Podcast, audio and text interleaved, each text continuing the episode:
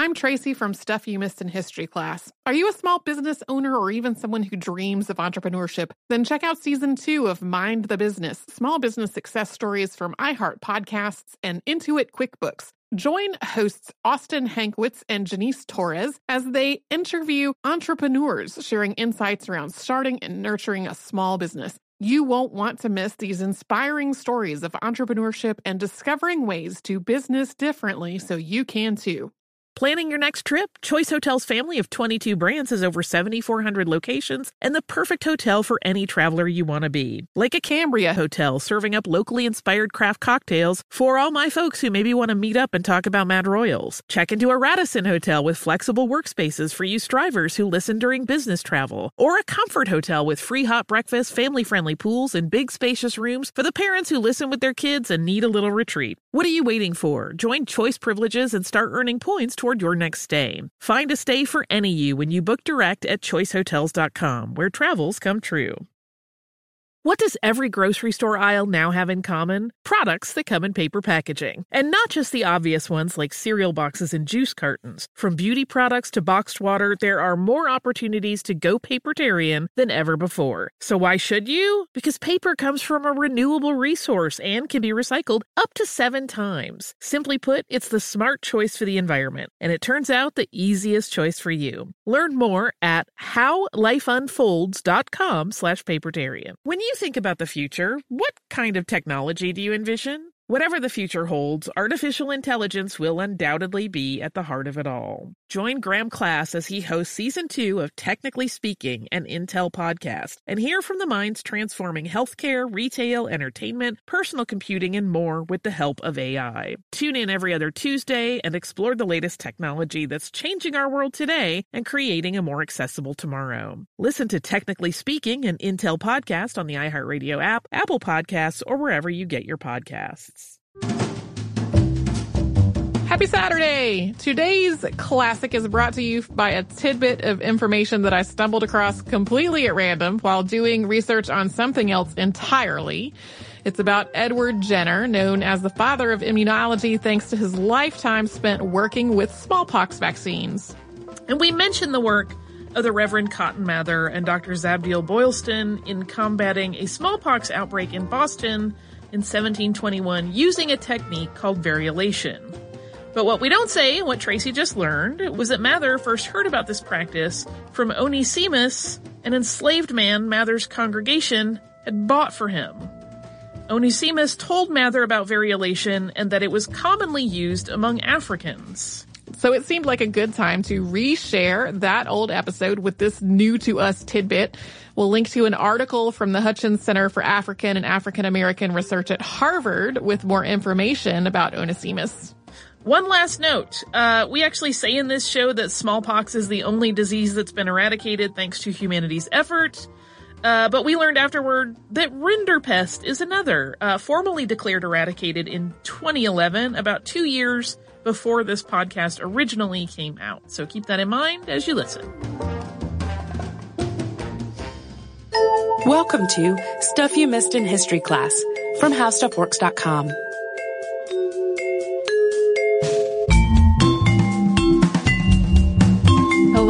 welcome to the podcast. I am Tracy V. Wilson. And I'm Holly Fry. Today we're going to talk about smallpox. Super fun topic.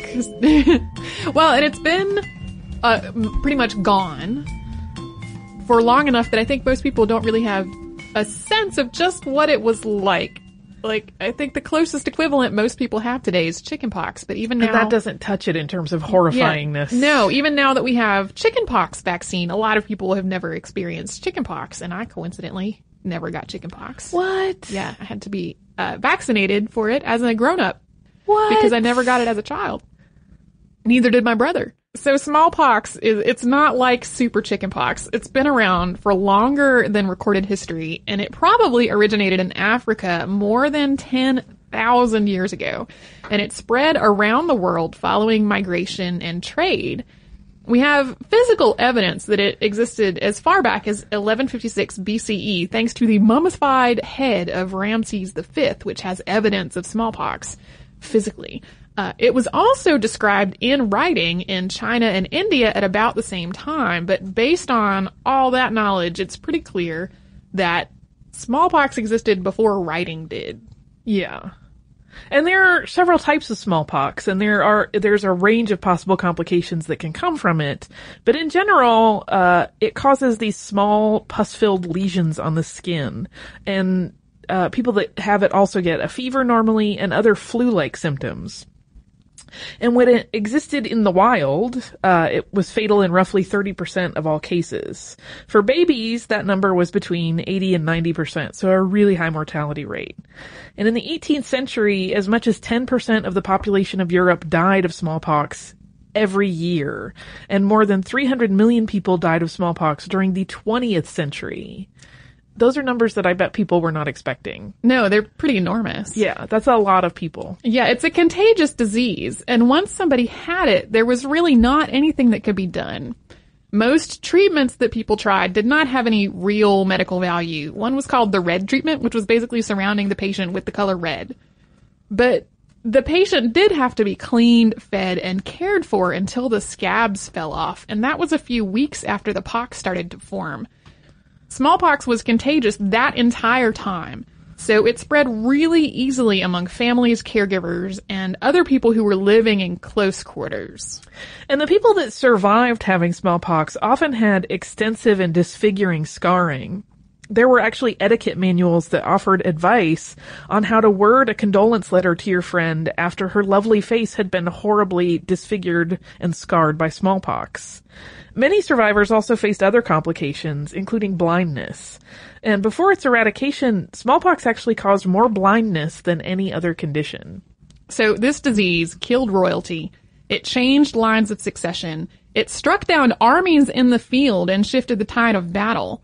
An epidemic near the end of the Roman Empire killed almost 7 million people, and when it was introduced to, into the Americas, it devastated the native population and it was also spread to native peoples on purpose as a form of germ warfare during the French and Indian War. It was so influential and terrifying that many polytheistic religions have gods of smallpox, and there are Christian saints and martyrs associated with it and its victims as well. So smallpox was a disease deeply dreaded and feared, and it did not mess around. But one man gets the credit. thankfully, changed all of this. And that was Edward Jenner. And he's the topic of most of this podcast. Yeah, but before we talk about him, we kind of need to talk about like the state of the world before he came along. We've talked a little bit about the germ theory of disease and how it did not really start to spread around the United States and Europe until the 1800s, but people weren't completely clueless about ideas like contagiousness and immunity before this point. People knew that if you were around someone who had smallpox for a long time, you would probably get it too. And for more than 2,000 years, people have also known that a person who had survived smallpox wasn't likely to get it again.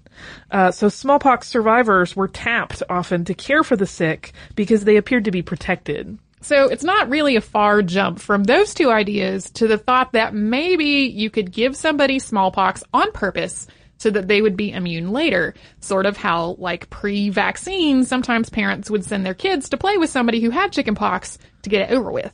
I guess there are probably parents who don't want to immunize their children who still do this, but it would take a lot more effort since chickenpox is a lot more rare now. Yeah, and that was often done especially with young children because allegedly, if you get chickenpox younger, yeah. it's less horrible than if you get it older. Getting chickenpox as an adult can be extremely horribly bad, painful, which is why I have had a vaccine. so the the thing is that for the most part, this whole method of um, of exposing to somebody to smallpox on purpose actually a whole lot grosser than chickenpox parties. Oh yeah, uh, the earliest attempts to deal with this uh, happened in China at least a thousand years ago.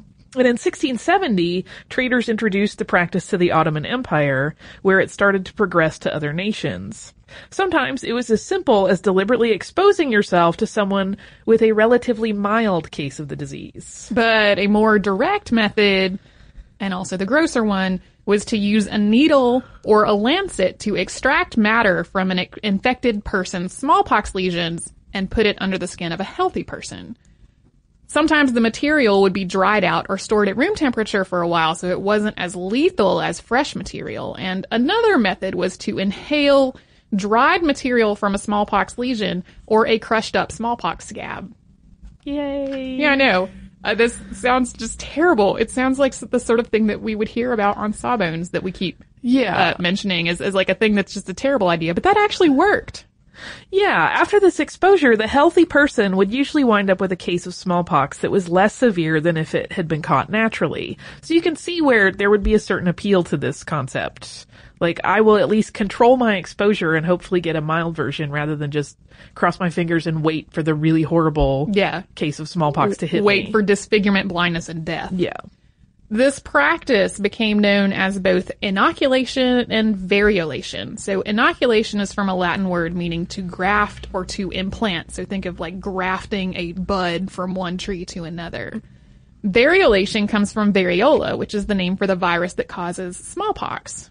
And then variola comes from Latin words meaning spots or pimples. And the practice of variolation spread first through India, China, and Africa. And by the 18th century, it had made its way to Europe as well. It was slow to catch on though. Uh, in the early 18th century, Edward Wortley Montagu was ambassador to the Ottoman Empire, and while he was there, his wife, Lady Mary Wortley Montagu, whose face had been scarred from her own bout of smallpox, learned about variolation. And in 1718, she ordered the embassy surgeon to perform variolation on her son. This procedure was successful, and she had her daughter inoculated in 1721 after they got back to London. The medical community in England was not too sure about all this. Uh, so naturally, the next people who were variolated were prisoners.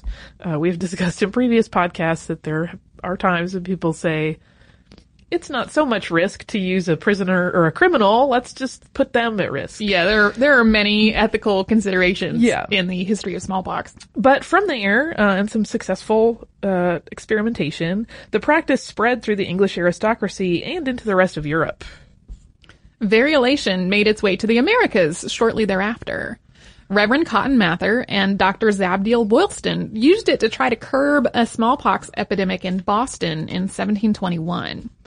About half of Boston's population got the uh, got the virus during this outbreak.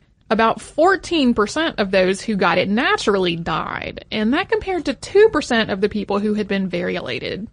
So Mather and Boylston documented all of their progress. And with these results that showed that it was overall a success, you know, variolating people was way less deadly than getting smallpox naturally, the practice started to become more common on both sides of the Atlantic. And variolation worked, but it was not foolproof. Uh, people still died, as we just mentioned, and survivors uh, still had scars after they recovered. Sometimes a variolated patient would spread smallpox to other people accidentally, causing an outbreak anyway. And other diseases, like syphilis, hepatitis, and scrofula, which is usually caused by the same bacterium that causes tuberculosis, could also be transmitted during this variolation process.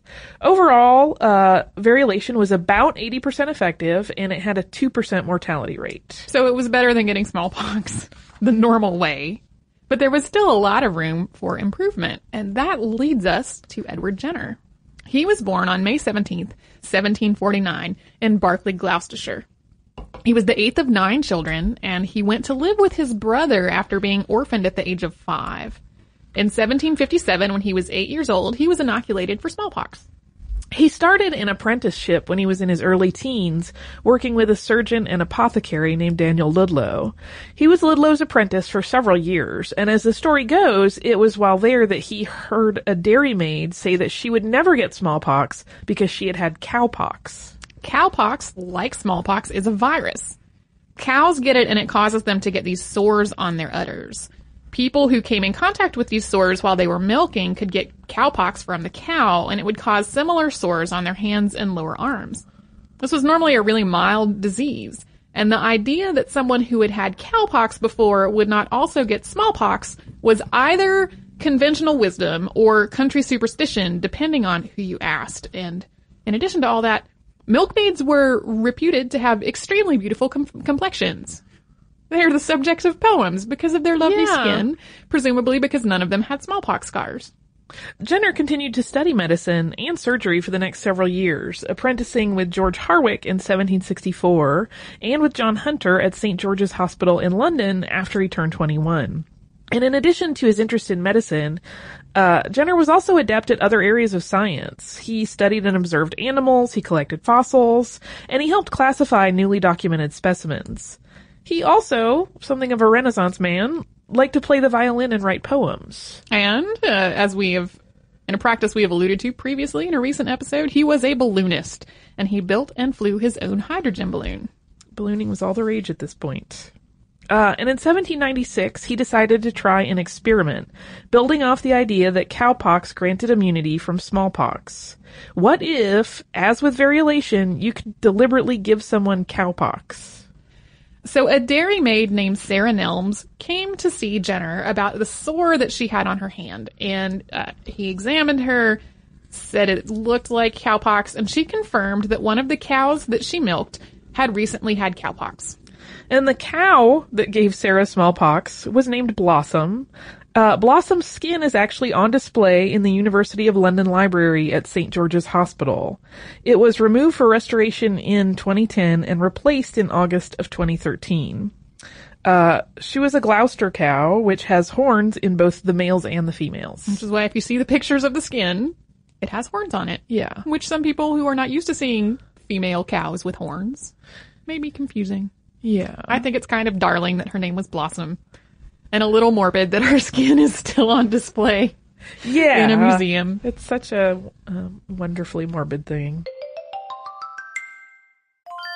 I'm Tracy V. Wilson from Stuff You Missed in History class. Did you know small businesses make up 99.9% of all businesses in the United States? The world is powered by entrepreneurs, and if you're a small business owner or even someone dreaming of starting your own business, then you'll want to check out season two of Mind the Business Small Business Success Stories from Ruby Studio, from iHeartMedia, and Intuit QuickBooks. And every episode, hosts Austin Hankwitz and Janice Torres talk to entrepreneurs about how they've grown from the the lessons of launching and nurturing a small business and how they have found success being their own boss. From the excitement of first starting out to finding the right tools and resources to process invoices and payments like QuickBooks Money, you won't want to miss these inspiring stories of entrepreneurship and discovering ways to business differently so you can too. And if you're a small business owner or even someone dreaming of starting your own business, then you'll want to check out season two of Mind the Business Small Business Success Stories from Ruby Studio, from iHeartMedia, and Intuit QuickBooks.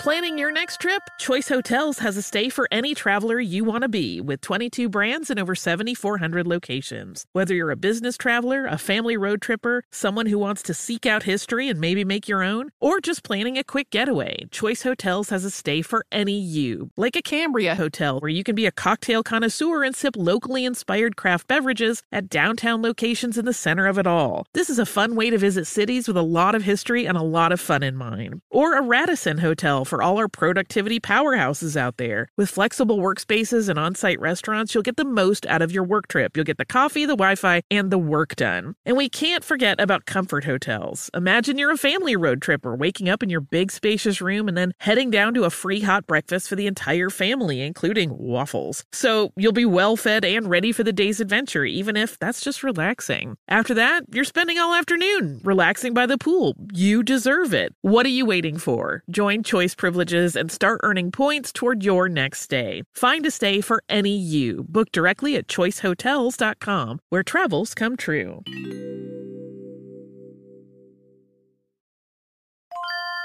If you use paper, you're a human. But if you choose paper, you're a papertarian, someone who lives a paper based lifestyle because it has a positive impact on the planet. And also because it's the easiest choice you'll make all day. Seriously. It's as easy as reaching for boxed instead of bottled water. It's as easy as opting for beauty products that come in paper packaging. It's as easy as grabbing eggs in a cardboard container. And that's all in one trip to the grocery store, which, if everyone's being honest, you were planning to go to anyway. But paper isn't just an easy choice. Papertarians know that it's the smart choice too, because paper comes from trees, a renewable and sustainably managed resource, and paper products are designed to be recycled. In fact, when you choose products that come in paper based packaging, those fibers can go on to be recycled up to seven times. So why wouldn't you go papertarian? Learn more at howlifeunfolds.com slash papertarian. Me. Focus Features presents Back to Black. I want people to hear my voice and just forget their troubles. Experience the music and her story. Know this. I ain't no Spice Girl. Like never before. That's my daughter. That's my Amy. On the big screen. I want to be remembered for just being me. Amy Winehouse, Back to Black, directed by Sam Taylor Johnson. Rated R, under 17, not a minute without parent. Only in theaters May 17th. So Jenner extracted material from this sore. And he used it to inoculate an eight year old boy named James Phipps, and he was the son of Jenner's gardener. So what he did was he scratched James's arm and he rubbed the material from Sarah's sore into it. James went through a range of mild flu-like symptoms and then he recovered. A couple of months later, Jenner inoculated James again, this time with fresh material from a smallpox sore. When James didn't get smallpox, Jenner concluded that his experiment was in fact a success. He decided to call his method vaccination from the Latin words for cow and cowpox. So before we talk about how this wound up radically changing the world, we would be remiss if we didn't talk about some of the other people who had come to the same conclusion at about the same time. 22 years earlier, an affluent tenant farmer named Benjamin Jesty had performed this same basic procedure on his wife and his two sons during a smallpox outbreak in their area. He'd gotten the idea because he and two of his milkmaids had all had cowpox before, and neither, none of them had ever gotten smallpox in spite of being exposed to it repeatedly. Jesty took his wife and two children to a field where some cows were infected with cowpox, and he used a stocking needle to transfer some material from the cow's sores to their arms. His wife ar- his wife's arm became infected and she almost lost it, but all three of his family members came through the outbreak without being infected. His sons were inoculated with smallpox later on and had no reaction, and they were all exposed to smallpox multiple times afterwards. None so, of them ever got it. Despite the arm infection, it was a successful, right. though unsettling operation. Yes. And Jesty was the target of all kinds of derision and scorn in his community because of what he had done. And while word did spread of his actions in the local medical community, there's no written evidence that Jenner ever heard about it. A schoolmaster named Peter Plett also put cowpox to similar use in Holstein, Germany in 1791, using material from a cow on his employer's two daughters. They were the only children to survive an epidemic that struck three years later, but one of them also had a strong enough reaction when he did this experiment that he didn't go further with the idea. A third man, John Fewster, was a variolation practitioner. And in 1763, he variolated two brothers. And one of them, who turned out to have had cowpox before, didn't have any reaction. So his brother got smallpox in a mild form, but nothing happened to him. So consequently, Fewster wondered if cowpox might prevent smallpox, and he wrote a paper on the idea that he never published. He made some attempts at inoculating people with cowpox at roughly the same time as Jenner made his first attempts, although it's really unclear as to whether he and Jenner, who did know each other, ever talked about it. So then we sort of get to the question of what separates Jenner from these men and what earns him the nickname of father of immunology. And it's that he made vaccination his life's work. Yeah, there have been several articles that have come out in the last 10 or 15 years that are sort of like, Jenner doesn't deserve this title. So and so did it 20 years before he did. And while it is true that he wasn't the first person ever in history to try this thing, he absolutely devoted himself to trying to uh, to to protect as many people as possible from smallpox using cowpox from this point on. So much so that his other medical practice actually started to suffer. The first thing that he did was that he submitted a paper to the Royal Society in 1797, but it was rejected, and he got a note from the Society's president that he really should be concerned about his reputation.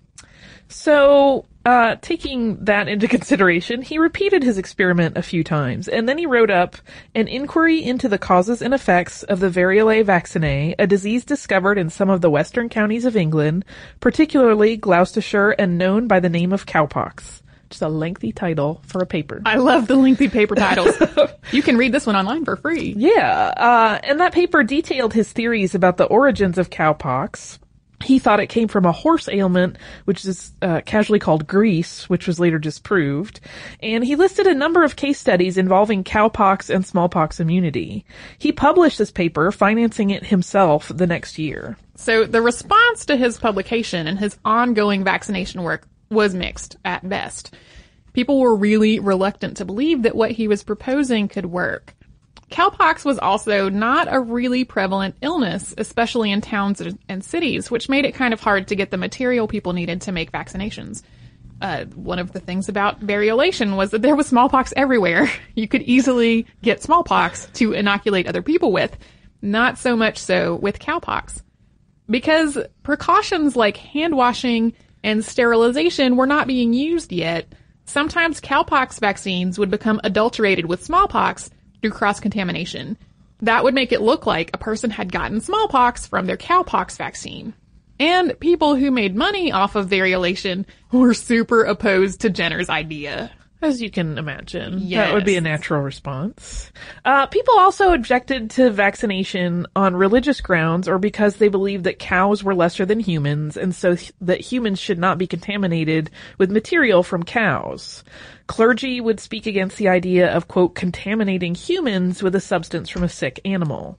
The Anti-Vaccine Society published a satirical cartoon called The Cowpox, or The Wonderful Effects of the New Inoculation. And this was a drawing of a group of people all being vaccinated and they were all growing cow heads out of their bodies.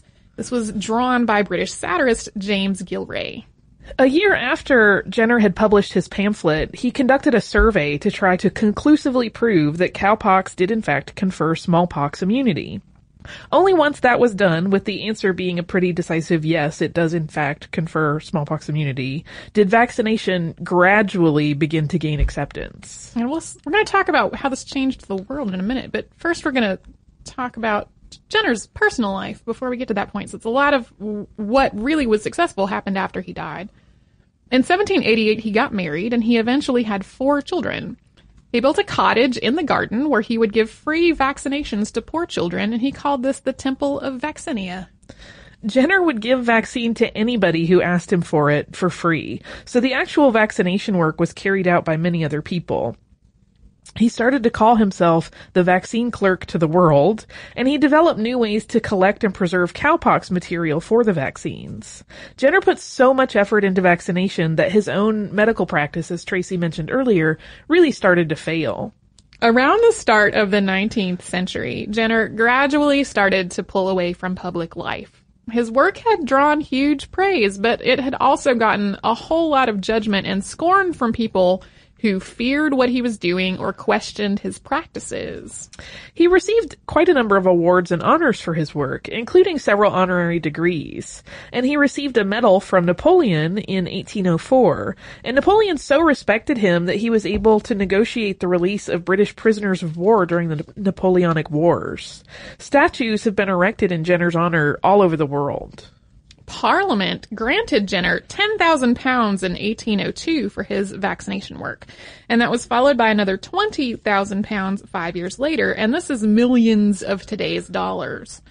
Vaccination gradually started to overtake variolation in popularity. And in 1840, England prohibited variolation outright since vaccination was had at this point proved to be much safer.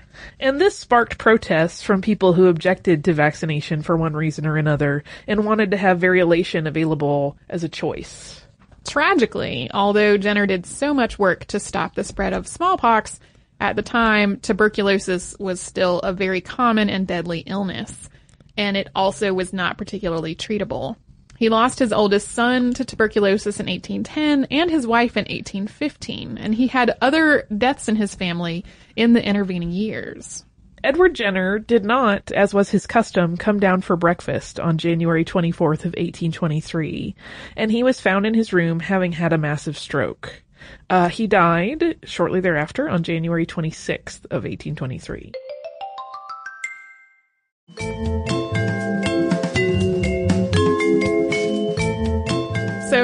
Now let's get back to how really the the groundwork that Edward Jenner laid actually change the world. Yeah, uh, as we mentioned before, although other people had made this same discovery that Jenner did, and even earlier than he had, it was still Jenner's tireless work that really started the world on a path to eradicating smallpox. It is, at least as of when we are recording this, the only disease that mankind has eradicated from the planet. Uh, currently, the only samples of it that remain are in laboratories. Vaccination was pretty prevalent in Europe by 1800 in 1803, and really just one of my favorite stories that maybe we'll do a whole episode on later. Francisco Xavier de Balmis, acting on behalf of King Charles IV, started an expedition from Spain to South America via the Canary Islands. And the goal of this expedition was to deliver vaccine to South America and Asia. So, at this point, the preservation methods that were used to uh, to make the vaccine just they, they couldn't keep it potent over such a long and hot voyage. So they had to come up with a different method, which was that they rounded up 22 orphans who had never had cowpox or smallpox and used them as a chain of human carriers to allow the vaccine to reach the Caribbean. There are many ethical impl- implications It's of this practice. Simultaneously ingenious and a little spine chilling. Yeah. Yeah. So basically they would, you know, infect one person before the voyage started and then pass it from person to person as they crossed the sea. So, so many moral layers to what we were talking about. Yeah. I cannot even scratch the surface of it with my, my pitiful moral attempts. But in 1807, uh, Bavarians became the first to require military recruits to be vaccinated for smallpox, since troop movements had always been a major factor in the spread of the disease. In 1853, England made smallpox vaccination compulsory. Other nations followed suit, and the rate of smallpox infection really dramatically started to drop. Resistance to vaccines continued to grow as more nations began to require it. Nobel Prize winning writer George Bernard Shaw, who caught smallpox in 1881 in spite of having been vaccinated as a baby, called vaccination, quote, a peculiarly filthy piece of witchcraft. Jenner had thought the protection granted by childhood vaccination would last forever, but that turned out to not be the case. Yes. And really, there were some real verifiable problems with the earliest vaccines. Because of the state of medical knowledge at the time, they simply were not being made or given in a way that was sterile or safe. There was no quality control. There was no method of standardizing how much of the virus a person got with any given vaccination. Plus, the first vaccinations were often, as the case was with the orphans who were crossing the ocean, they were made from arm to arm, from person to person, and that would spread disease from the first person or wherever on down the line. It wasn't until the 1840s that people started instead passing the infection from cows to cows and then mass producing the vaccine from cow material only, which did cut down on some of the related bloodborne infections that could be passed along. And unfortunately, Jenner's record also was not perfect. Uh, some of his conclusions, including the connection to the grease disease in horses and the idea that immunity was permanent, proved to be false during his lifetime. He'd also written a study on the behavior of newly hatched cuckoo birds that was correct, but wasn't proved to be so until many years later. So people disbelieved his conclusions and used that as another strike against him. Basically, they said, you were wrong about this. So, Yeah. And it wasn't it even- kind of their argument fodder. It wasn't even just that he was wrong. His what he had what he had proven was basically that that newly hatched cuckoos will uh, throw the other eggs and the other hatchlings out of the nest. And everybody thought they were not physically capable of doing that. And so it was not only that they were like, you're wrong. It was like, you're wrong and that's ridiculous. But in fact, cuckoos are jerks. Cuckoos are jerks and they do that for real. And he had watched them do it with his own eyes. Yeah, but uh, basically anything that he said or published that turned out to be wrong or was believed to be wrong and not proven until later uh, really became fuel for the anti-vaccination fire. Another big log on that fire was that although he had many years of medical training, he hadn't passed any kind of comprehensive medical exam when he started doing his immunization work. Those weren't compulsory when he went through his training, and the fact that he hadn't passed the equivalent of the boards became this huge bone of contention. And some people just thought that vaccination wasn't necessary. Uh, they claimed that the rate of smallpox decline was really just because of improvements in general sanitation and hygiene. As the rate dropped, which meant that people felt less threatened by smallpox on a day-to-day basis, uh, objection to vaccination became more and more vehement patent medicine pushers and other quacks also started to deliberately spread anti-vaccine sentiments as those practices started to grow in the 1800s.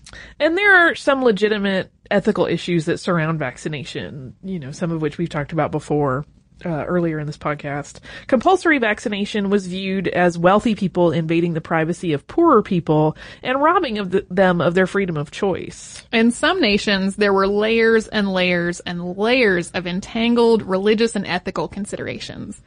In India, for example, there was the fact that the vaccine came from cows, which was symbolically sacred to many Hindus.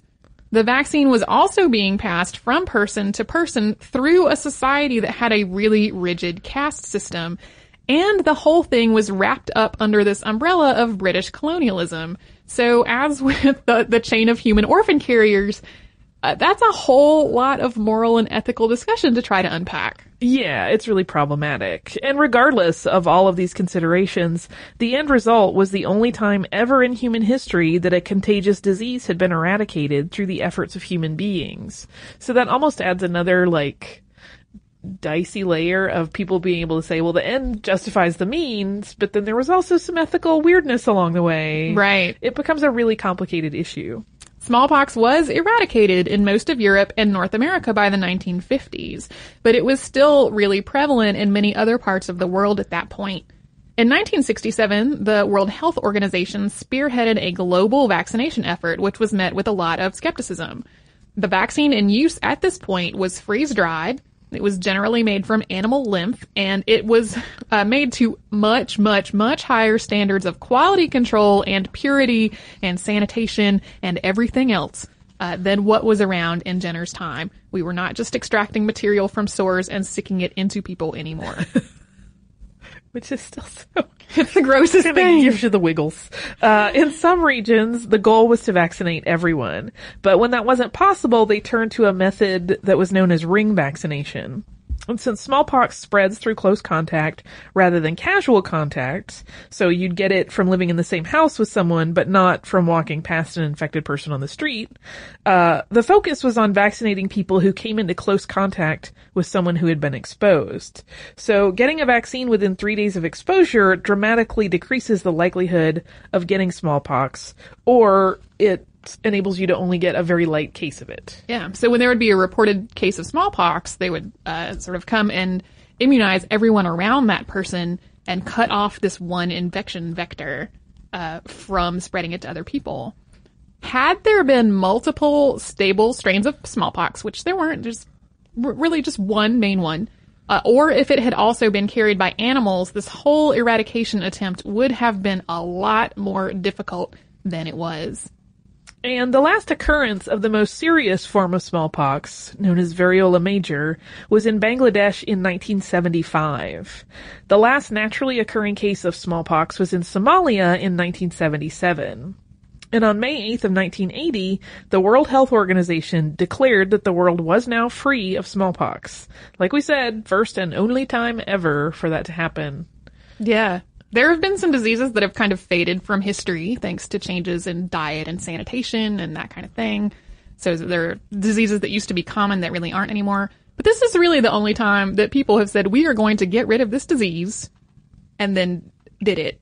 There, there are some others that are getting kind of close to that point now, but uh, as of right now, um, which is October of 2013, smallpox is the only one. Although it's been eradicated and, you know, you cannot generally get it from another person unless that person has been infected in some kind of lab accident. There are many nations that maintain a stockpile of smallpox vaccine in case of a biological weapon attack using smallpox. Right now, the only known smallpox virus samples still in existence are in laboratories in the United States and Russia. And every once in a while, uh, everybody involved kind of revisits the idea about whether we should destroy those. Uh, the most recent conversations I've seen about it are from 2011. Um, that like there had been, uh, yes, we are destroying them as far back as in the 80s, but they're still around. Um, and the most recent conversations about it, the the recommendation is, you know, there might actually be a need for us to have intact uh, Yeah. samples of the original virus if there were something like a terror attack using smallpox. So that remains to be discussed for a long time, I think. Yeah, probably. Under lock and key. Yeah. Uh, and the home that Jenner had is today known as the Edward Jenner Museum. You can visit it. You can visit it and see the Temple of Vaccinia. I just love they called it that. I do too. It's sort of cute. So yes, uh, we we got some questions about vaccination after we talked about uh, Elsa Lanchester, and And her mother not wanting her to be vaccinated. yeah, and that kind of led me to well, what? How did? How did? I knew the basic story. Yeah. It was about Jenner and cows. Now I know a lot more of it and how super gross it was. we could have been way more graphic in our language in this episode. And we mostly have not been because I don't think I could stomach it. Yeah, we're not trying to be gentle with you. We're trying to be gentle with us. yes. I could probably stomach it, but yeah, no, no, I was telling.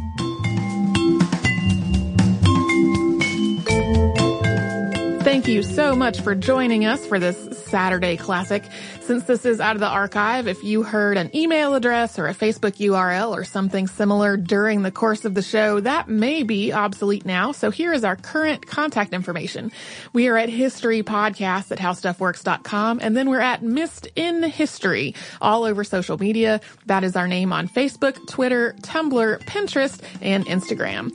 Thanks again for listening. For more on this and thousands of other topics, visit howstuffworks.com.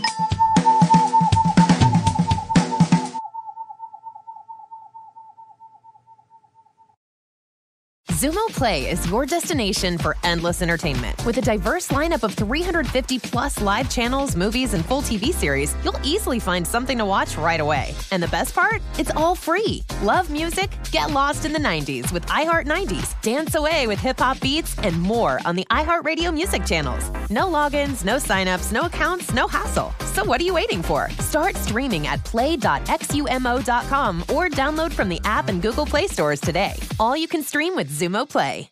The wait is almost over. Get ready for the 2024 NFL season as the full schedule is announced. Every rivalry, every rematch, every rookie debut, every game revealed. The 2024 NFL schedule release, presented by Verizon, coming in May. Live on NFL Network, E ESPN2, and streaming on NFL Plus. Terms and conditions apply to NFL Plus. Visit NFL.com slash schedule release to learn more. At JCPenney, fashion counts for everybody and everybody. The weather is getting warmer and it's time to swap my winter layers for fun, vibrant, and cool clothing with so many fun things happening this spring, like Mother's Day and the Wind Down Tour. It's hard to find great looking clothes that fit you just right. That's why I love JCPenney. JCPenney has so many stylish and comfortable options for so many different body types. I've been blown away by their selection and everything hugs my body in all the right spots. Refresh your wardrobe this spring with style that gets you. Something to wear that fits your favorite moments of the season at prices that feel just as good. Discover brands that get you and put style and comfort first, like Worthington and Liz Claiborne for her, each in women's petite and plus sizes. Here, spring comes in all shapes, sizes, and colors. JCPenney, make everybody count. With every CBD product claiming to do something different, it's nearly impossible to decide what's best for you. Lazarus Naturals pioneered the farm to front door model of transparency where they handle each step of the production process to ensure quality, potency, and consistency. Scannable labels allow you to see the test results of your hemp batch so you can be confident in the safety and quality. Visit LazarusNaturals.com today. Lazarus Naturals, committed to improving your life as well as the world around you. Not available in Idaho, Iowa, or South Dakota.